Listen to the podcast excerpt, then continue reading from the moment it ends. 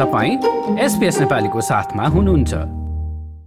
आगामी मे तेह्रमा हुन लागेको स्थानीय तहको चुनावका लागि नेपालमा सबै राजनीतिक दलको चहल पहल बढेको छ।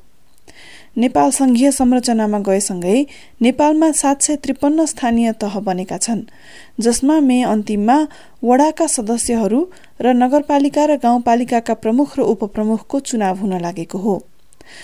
सरकारका तीन तह अर्थात् संघीय प्रादेशिक र स्थानीय मध्ये यो तह सबैभन्दा जनताको नजिक मानिने भएकाले यस चुनावमा जनस्तरबाट धेरै चासो देखिएको छ। सबै पार्टीहरू देशभर चुनावी प्रचार प्रसारमा लागेको बेलामा प्रधानमन्त्री शेरबहादुर देउवाले विद्यालयमा पार्टीको संगठन बनाउने आह्वान गरेपछि उनी विवादमा परेका छन्।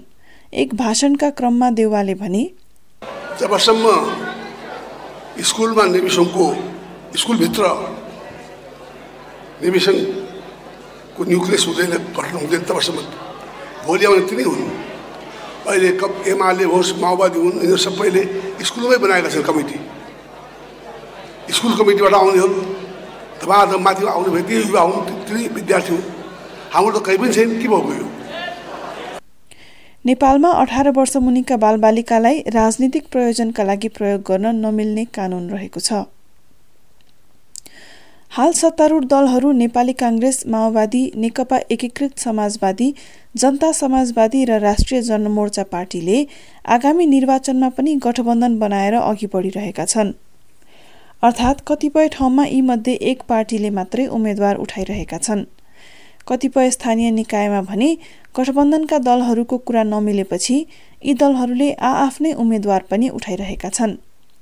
पछिल्लो स्थानीय निर्वाचनमा एमाले सबभन्दा धेरै स्थानमा विजयी भएको थियो भने त्यसपछि नेपाली काङ्ग्रेस र माओवादी पार्टी थिए। हाल संसदमा प्रमुख प्रतिपक्षी दल एमाले एक्लैले सत्तारूढ गठबन्धनलाई टक्कर दिइरहेको छ। नेपालमा मेयर र उपमेयर भिन्न भिन्नै लैङ्गिकताका हुनुपर्ने कानून रहेको छ। जसका कारण योभन्दा अगाडिको स्थानीय निर्वाचनमा ठूलो संख्यामा महिलाहरू उपप्रमुख बनेका थिए। सरकारका तिनै तहमध्ये स्थानीय तहमा सबभन्दा बढी महिला रहेका छन्। स्थानीय तहका पैँतिस हजार एकचालिस जनप्रतिनिधि मध्ये चौध हजार तिन सय त्रिपन्न अर्थात् चालिस प्रतिशतभन्दा बढी महिला छन् जसमध्ये अठारजना पालिका प्रमुख र सात सयजना उपप्रमुख पनि रहेका छन्। यो प्रवृत्ति यसपटक पनि देखिने अपेक्षा गरिएको छ। लाइक र कमेन्ट गर्नुहोस्। नेपालीलाई फेसबुकमा साथ दिनुहोस्।